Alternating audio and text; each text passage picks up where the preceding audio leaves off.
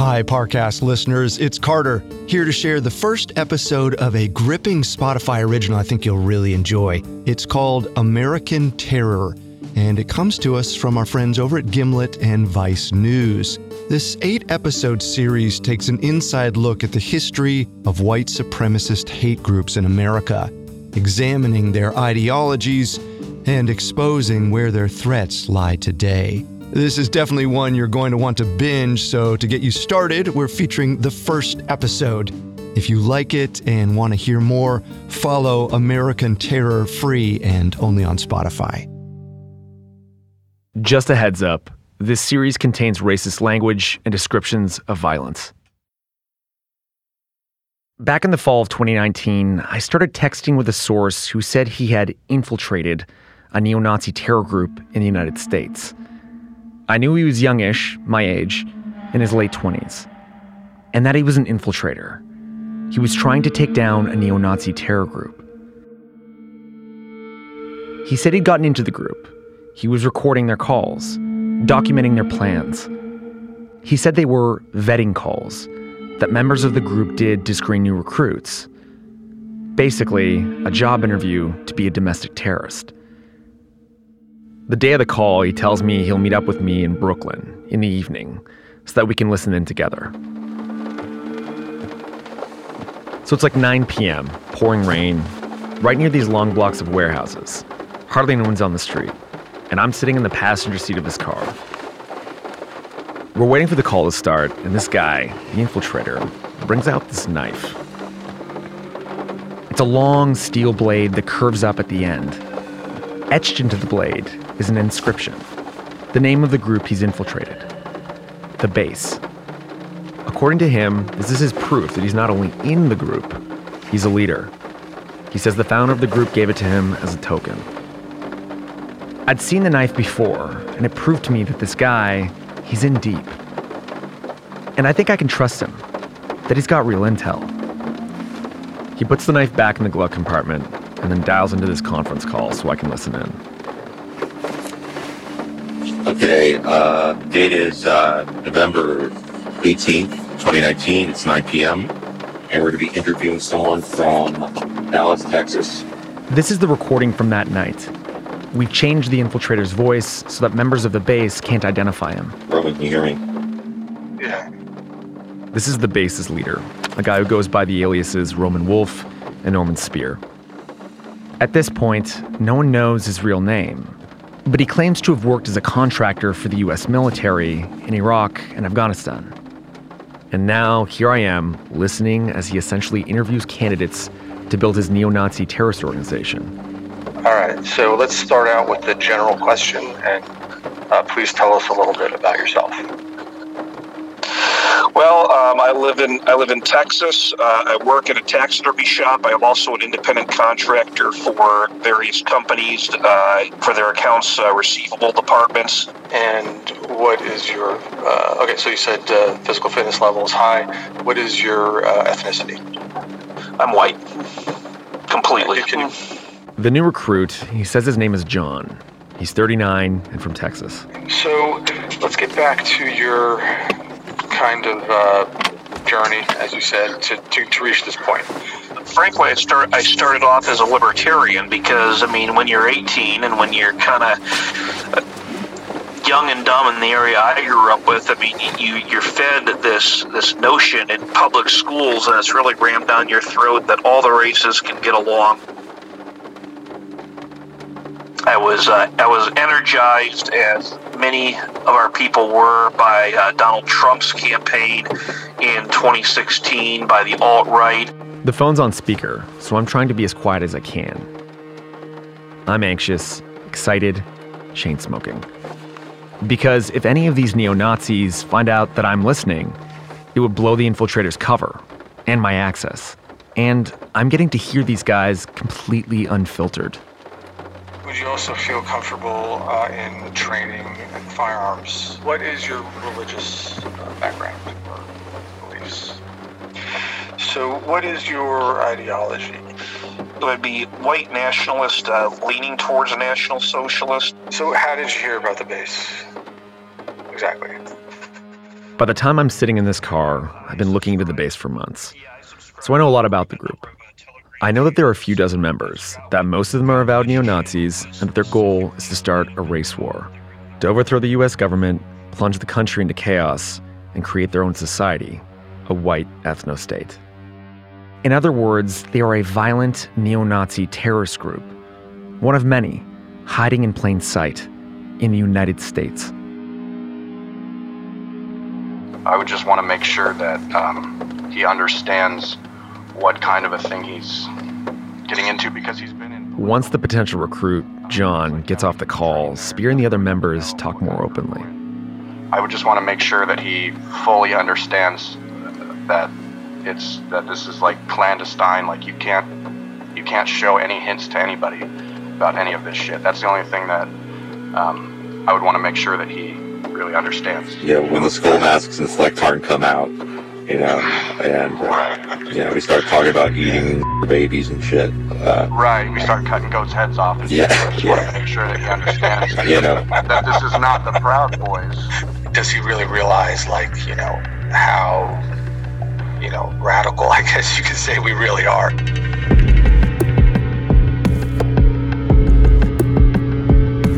From Vice News and Gimlet, I'm Ben Makuch, and this is American Terror. Episode one, Infiltrated.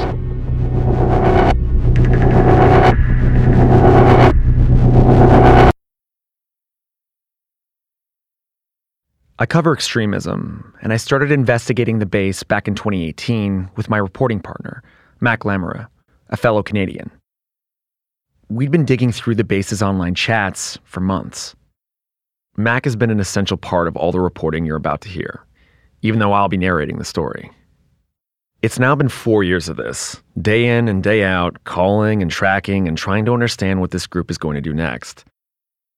And what I've noticed over these years is that their beliefs and ideology have started to spread outward into the wider public. Our coverage of the breaking news out of Western New York continues this hour. Police say an eighteen-year-old man dressed in tactical gear and protective armor opened fire at a grocery store in Buffalo just hours ago, killing ten people and wounding three others. Like the shooting in Buffalo, where a white man killed ten black people at a grocery store.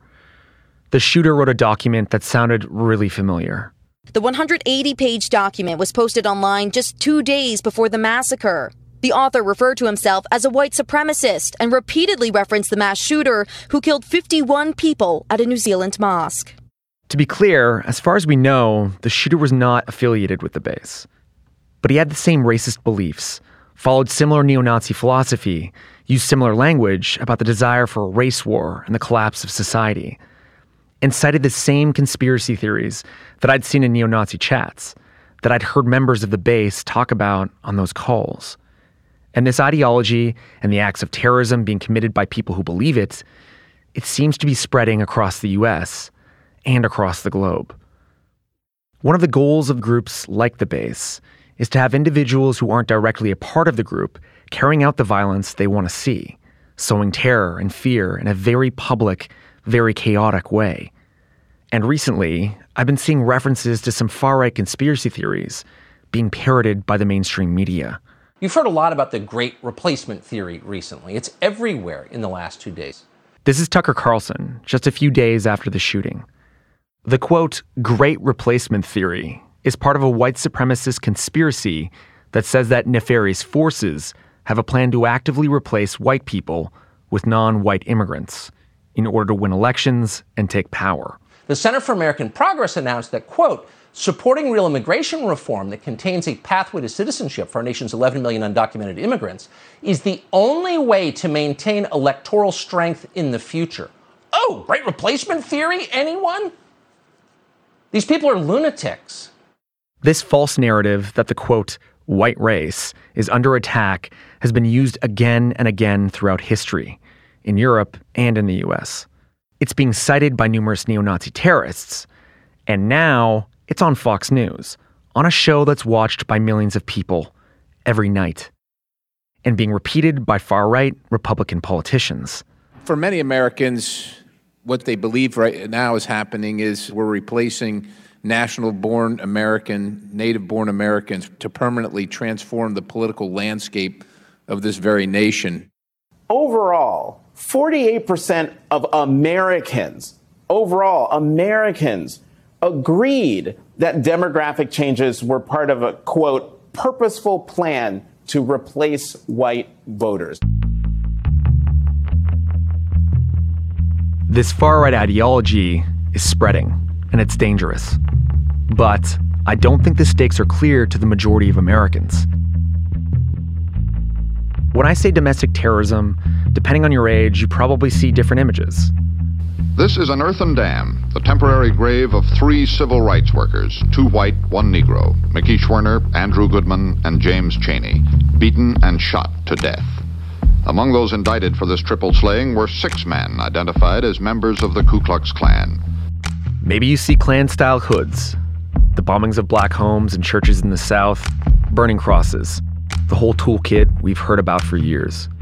You know, skinhead scene was started back in the sixties. You know, and um, it's really it's really racial oriented. You know, we're white racists.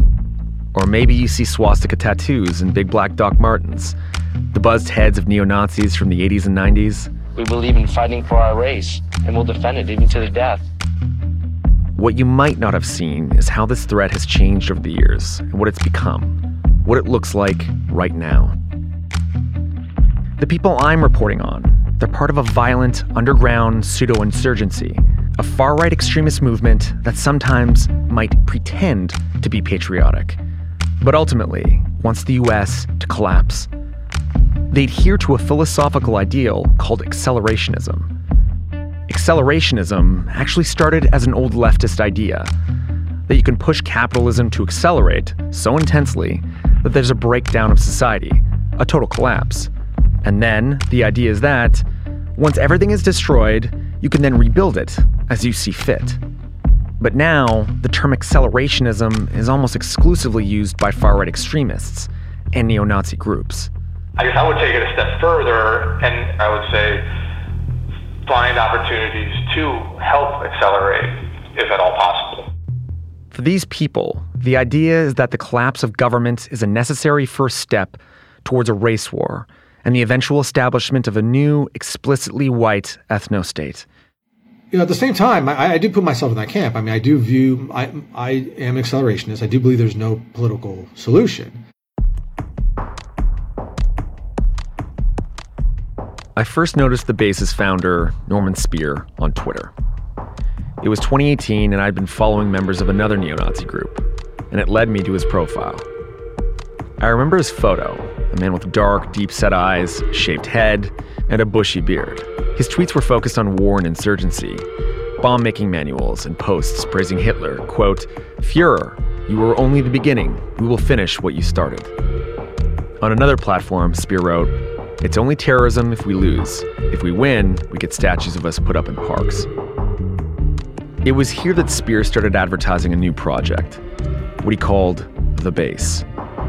He saw it as a way for a web of militant cells with global reach to network, share and create propaganda, and organize in-person trainings, with the goal of carrying out violent terrorist attacks. The race war the Base wants to start? They call it a bunch of different things. A Civil War two point oh, the Boogaloo, when, quote, "shit hits the fan." The main point is that it will be extremely violent, and that they'll kill whoever they feel goes against their neo-Nazi ideology. People of color, Jews, white people who are, quote, race traitors, and journalists like me. At the time, Spears shared a link to a WordPress site where there was a questionnaire asking potential recruits their age, race, military and engineering experience, and affiliations with other far-right extremist groups.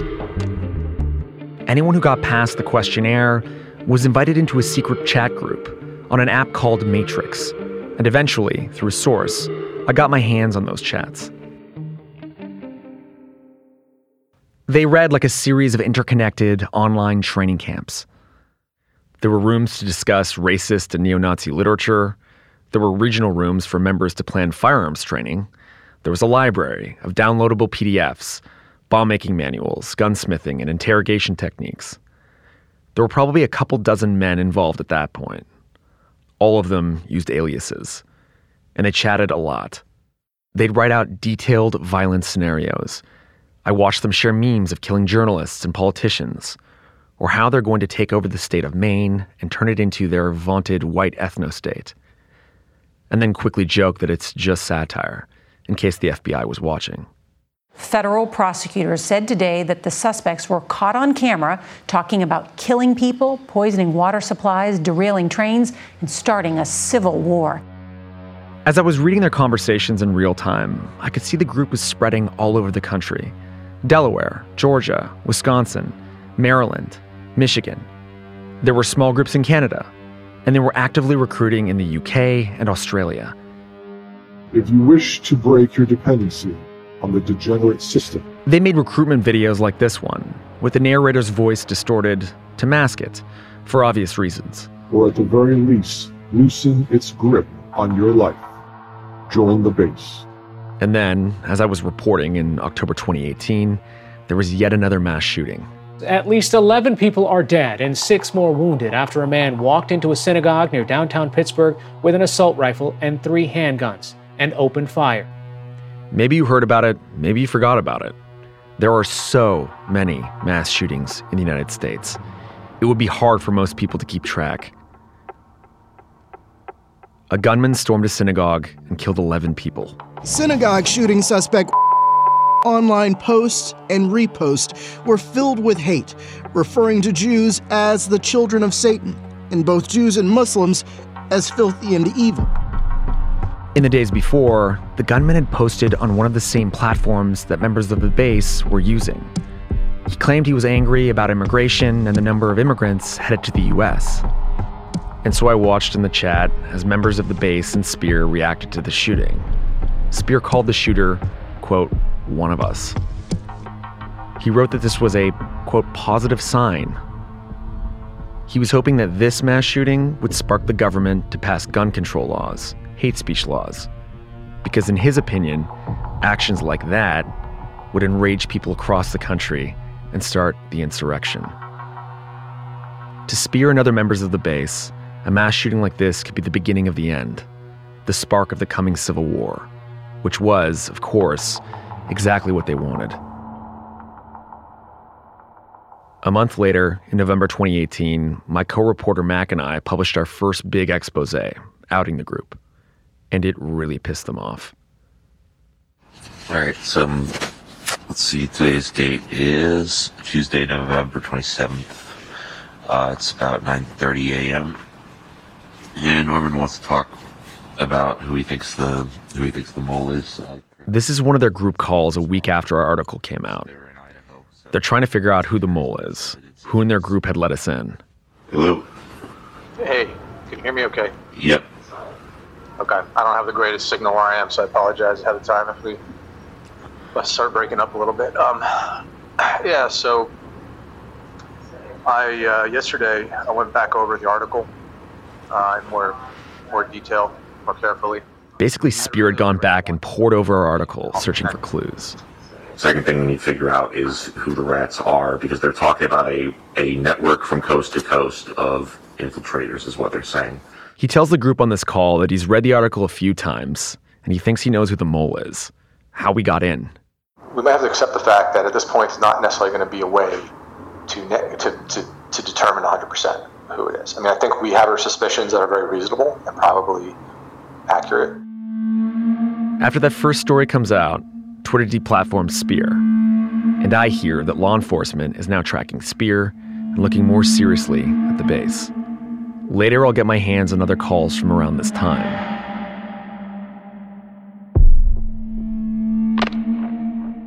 Basically, the enemy is like circling like vultures, okay, overhead constantly, waiting for somebody to fuck up. Spear's leading the calls and setting the tone, and he warns that now there's going to be heat on the group. Sure. We are, uh, you know, heavily monitored by... The, the, this, the system, okay, by the feds, by Jewish N G Os, by Antifa, et cetera. You name it, the media, okay. Yes. We're a big target. Yeah, we're a big target. They're constantly trying to come after it, trying to disrupt us, trying to infiltrate, et cetera, et cetera, et cetera. But they also know that our articles, all this publicity, means their name is out there. So they start postering online and in real life to try to take advantage of the attention to get new recruits. Their motto is simple: save your race, join the base. We are, you know, trying to appeal to a very specific kind of subset of of people, and there's not many of us who who A, have our mindset, and B, are willing to actually act on that mindset or or, or take some sort of action. Because they want to get bigger. It's like you're confronted with the reality of what we're doing. And I mean, none of us are under any illusion of what is at stake and what the risks are. The real world stakes of the base after the break.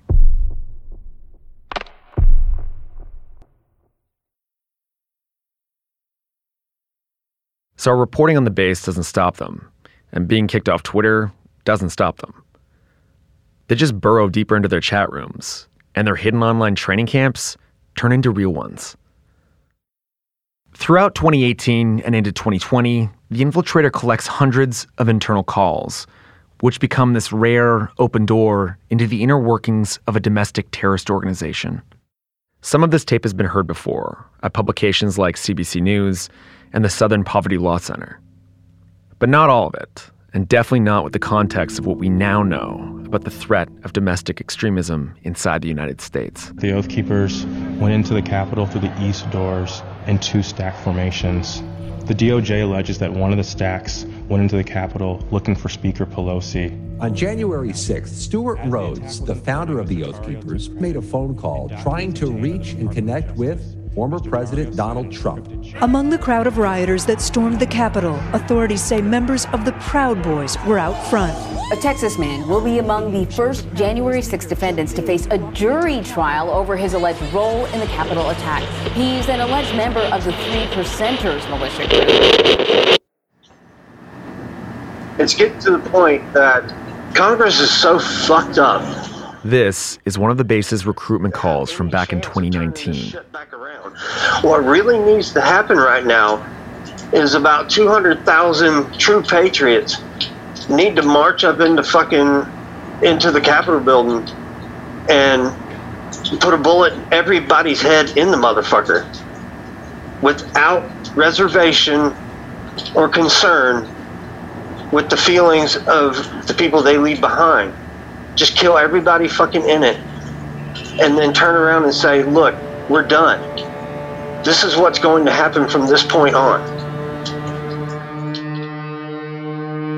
This call is from a full year and a half before the riot on January sixth and the attack on the U S Capitol.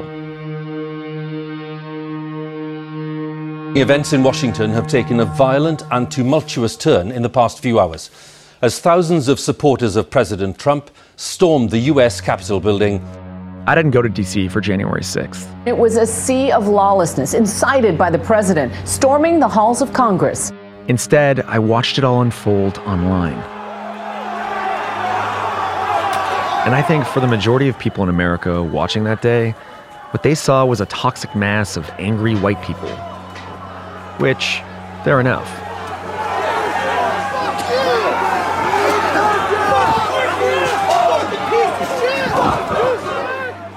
But January sixth was so much more than a bunch of random racists coming together. If you knew what to look for, you could see that not only were these people organized, a lot of them belonged to very specific far-right extremist groups. The bright orange hats and armbands of the Proud Boys, the yellow logo of the Oath Keepers, and a skull mask that members of different far-right extremist groups wear, like the Base. Though to be clear, we were not able to confirm whether members of the group were there that day. And you don't have to take my word for it, that the rioters wanted to take down the U S government. A lot of people said what they were there for, openly. Death is the only remedy for what's in that building. Everybody in there is a treasonous traitor. What's the penalty for treason? Death! Death! U S A! Here's one direct quote from a neo-Nazi Telegram channel. I was in D C, and I can tell you, this is the beginning of the start of white revolution in the United States. I knew that this was planned, that this was intended to be a spark. we are, you know, trying to appeal to a very specific kind of subset of, of people. If January sixth was a surfacing event, something that brought to light all of these organizations that have been operating in the shadows, my work has been to follow, to keep following what's happening underground. There's not many of us who, who A, have our mindset, and B, are willing to actually act on that mindset or, or, or take some sort of action. Because we've been here before. These guys and the guys who came before them are part of a nearly unbroken chain of organized, violent, far-right extremist groups that have been operating in the United States for decades. I'm talking about a bigger movement. And so everything from the Oath Keepers to the Base, that's what we're going to call them, far-right extremists. But when I talk about these more recent groups, like the Base, that openly subscribe to Nazism and want to overthrow the government and sow fear throughout society, I'm also going to use the more specific term, neo-Nazi terrorism. We allow our members to have their own beliefs for the most part. You just got to be pro-white as long as your beliefs don't interfere with the survival of our race. Over the course of this reporting, I've listened to hours and hours of the calls the infiltrator recorded. And they gave me a clear sense of what types of people are becoming radicalized, what their motivations are to join up. I was kind of just a typical conservative. You know, I didn't really... It was the twenty sixteen election that I started realizing the problem with immigration. That was the first thing. Many of the guys are young, in their teens and twenties.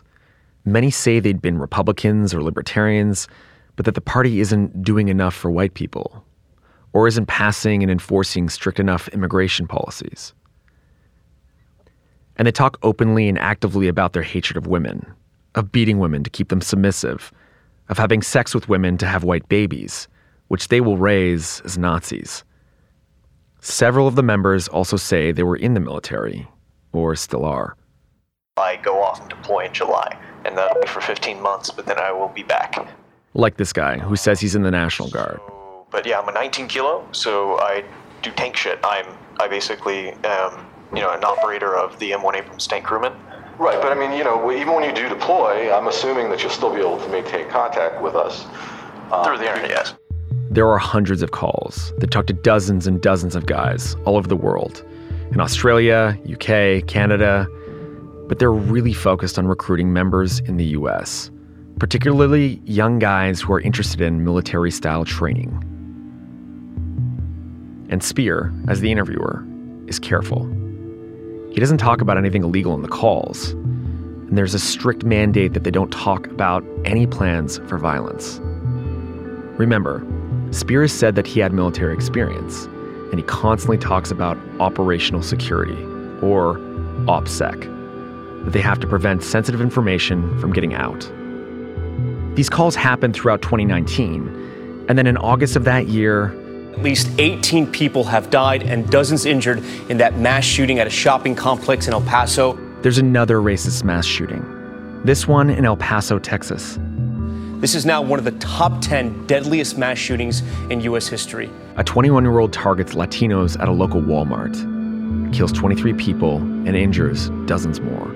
Federal officials are treating the El Paso shooting as a case of domestic terrorism. This shooter also believed in that great replacement conspiracy theory. He wrote a document that basically said white people are being killed or forcibly replaced by non-white immigrants. The same beliefs held by the man who attacked the two mosques in New Zealand and the shooter at the synagogue in Pittsburgh, and by members of the base. Uh, so this will be um, thirty minutes to uh, to an hour, depending on the questions that you have in the second half. Okay. We'll go over the information that you provided so far. This is a call from around that time, with a guy who says he's a college student from California. So let's uh, get started with a general question and tell us a little bit about yourself. Um, okay. Uh, I am from California. Uh, I'm currently attending college. I've been National Socialist for probably five years. National Socialist is short for Hitler's Nazis. And this college kid claims to have an A R fifteen rifle, the type many mass shooters have used. Uh, in terms of firearms, uh, I recently purchased one of my own. Uh, I have an A R fifteen. Uh, I practiced with it for a few weekends. I would say, like, I'm not a bad shot, but I don't think I have enough experience to call myself a good one. All right. So h- how old are you? Uh, exactly. Yeah. nineteen. He says he's been a Nazi since he was fourteen, when he started to deny that the Holocaust happened. Says he's read neo-Nazi books, and he's constantly thinking about the coming collapse of civilization. Well, uh, I think that America is headed for civilizational collapse. And I think the base could give me like-minded people and useful skills for when that inevitably happens. Slowly, Spear walks through his questions. What's this guy's ethnicity? Is he physically fit? Does he have a driver's license? A car? They ask him how many people know he's a Nazi. Like, how does he dress in public? Generally, like, if you're in the know, you know kind of shirts to, like, the gym. So I could, like, because I'd ran in, I met, uh, like, three... three of my racist friends, because one of them was wearing like a Black Sun necklace while he was working out. The Black Sun, or the Sonnenrad, is a Nazi symbol that was popularized among neo-Nazis after World War Two. Today, a lot of Nazis wear it because if you don't know what it is, it just looks like a geometric design. So it can be assigned to other Nazis, but go totally undetected by the general public. So I was doing stuff like that to try to like, like nothing like explicit, you know, I wasn't wearing like a swastika or anything, but like, I wear stuff like that to the gym to try to, like, meet friends. Uh, my parents know, uh, and my friends know, but it's not like everyone knows or anything. Um, all right. Do, do you think that the masses can be red-pilled? Red-pilling, like from the Matrix, when people wake up and realize life as they understand it is a lie, it's how far-right extremists talk about being radicalized. No. I think uh, only people... like of exceptional intelligence can be. I think the masses will come over uh, once we win. What was a red-pilling moment f- for you in your life, uh, like an experience that you had? That also it was contributed? overall, uh, yeah. sorry, uh, Go ahead. It was Go ahead. overall just growing up in California.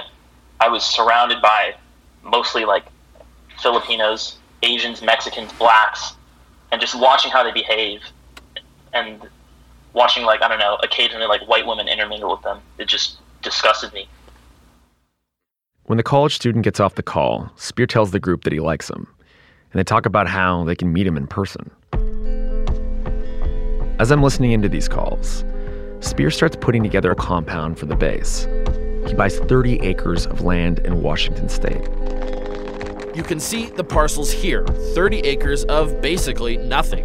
Having land would give them a physical base to recruit and to train, together and in private. In the chats, Spear talks about planning a training in twenty nineteen, so members could learn military tactics and record more propaganda videos. But someone leaks his plans to local anti-fascist activists, and then word gets out.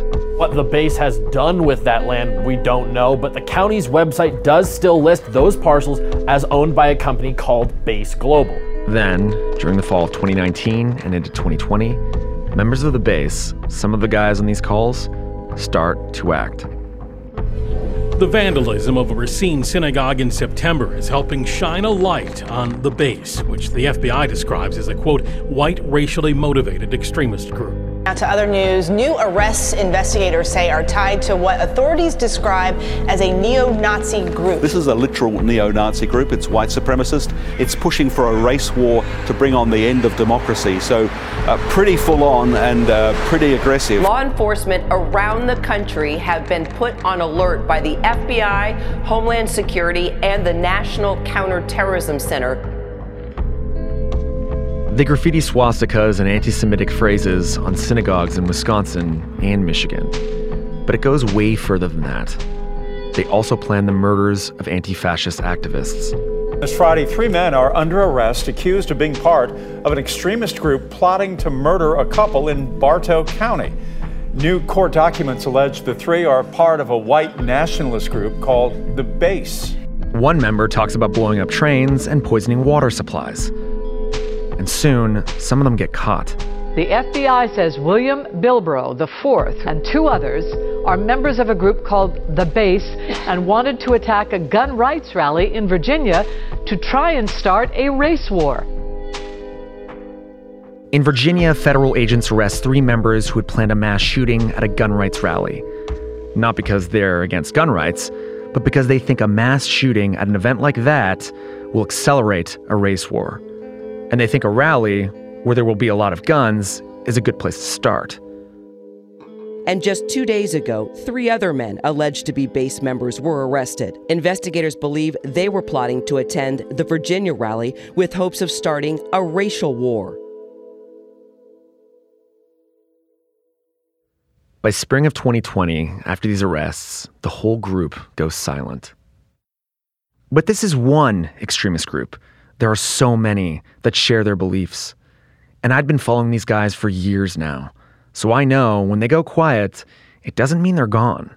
It just means that they're reevaluating their approach, how they organize, how they recruit, taking a slightly different shape. And they'll be back. In general, you know, we're kind of fucking just ghosts on an app to them. So Mac and I follow them as they go farther underground. Like, you can dox us and think that we're, you're going to make us, like, you know, cower. Like, no. Like, fuck you. We're going to be right here in your face. Because they're always there, planning what comes next. Um, I mean, I don't think this is over by a long shot. Oh, no. No, no, no. I mean, it's never going to be over. If I've learned anything reporting on this, it's that far-right extremism is the single most significant domestic terror threat we faced in our lifetime. And it will keep on going and getting worse until we stop refusing to see it. And what's the difference between a Nazi and a neo-Nazi? Neo means new, a new Nazi. I'm not a new Nazi, I'm just a Nazi. The Nazis never went away, they never went away. Part of what I'm going to do is take you through what we've uncovered, how these groups formed and metastasized. What would you say to people who think, you know, Adam Waffen Division, it's only fifty guys, they don't need to be taken too seriously. They're not Al-Qaeda, they're not ISIS. What would be your response? Um, okay, they're not Al-Qaeda and ISIS? Well, Al-Qaeda and ISIS started somewhere. They were only forty or fifty people at one time too. And wait a minute, they brought down a building in the United States, two buildings, and over five thousand people died because of it. How they're connected to the deep roots of racism, fascism, and white supremacy in this country. Race mixing is one of the things which is causing the breakdown of American society and the alienation of the people generally. He wanted to bomb the Murrah building. This would be a uh, warning shot across that would reverberate all across the country if, if we blew this thing up. I'm also going to break down their ideology so you can see the connections, the threats that I see. So just because January sixth was not a mass casualty event should not confuse us into thinking that the next thing won't be a mass casualty event. And I'm going to give you the background to understand what it sounds like when these far-right racist ideas appear in the mainstream. Massive demographic changes have been foisted upon the American people. And they're changes that none of us ever voted for and most of us don't like. I'm going to talk to the people who've tried to stop these groups. My buddy calls me up and says, hey, Goldie, I joined a neo-Nazi group and I want you to help me take them down. And the people inside of them. How are you feeling about this interview? Um, we'll see. I'm kind of like, I'm more like, let's see if this guy shows up. Because up until now, the United States, as a whole, has failed to fight this threat, to see it for what it is. Do you want the white ethno-state? Uh, yeah. Yeah, we do certainly, but we personally feel that a white ethno-state, while maybe a good middle ground, is not going far enough. And we can't keep failing, because the stakes are too high. Uh, total Aryan victory, the only Aryans in the entire planet Earth. This is American Terror.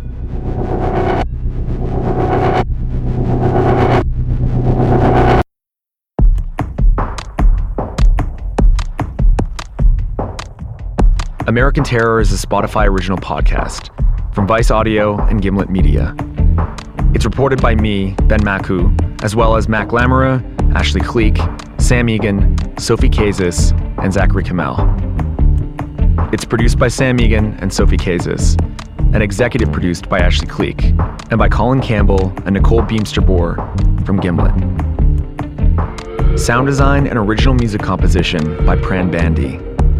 Editing by Kate Osborne from Vice Audio and Brendan Klinkenberg from Gimlet. Janet Lee is the senior production manager at Vice Audio. Fact-checking by Maximo Anderson and Nicole Pasulka. Joshua Fisher-Birch was our expert consultant. Special thanks to Katie Sheward, Miguel Fernandez-Flores, Anna Sebeskin, Mack Lamoureux, Tim Marchman, Josh Visser, Kisa White, and The Infiltrator for risking his life to bring this story to the public. I'm Ben Makuch. Thanks for listening. To hear more episodes, follow American Terror, free and only on Spotify.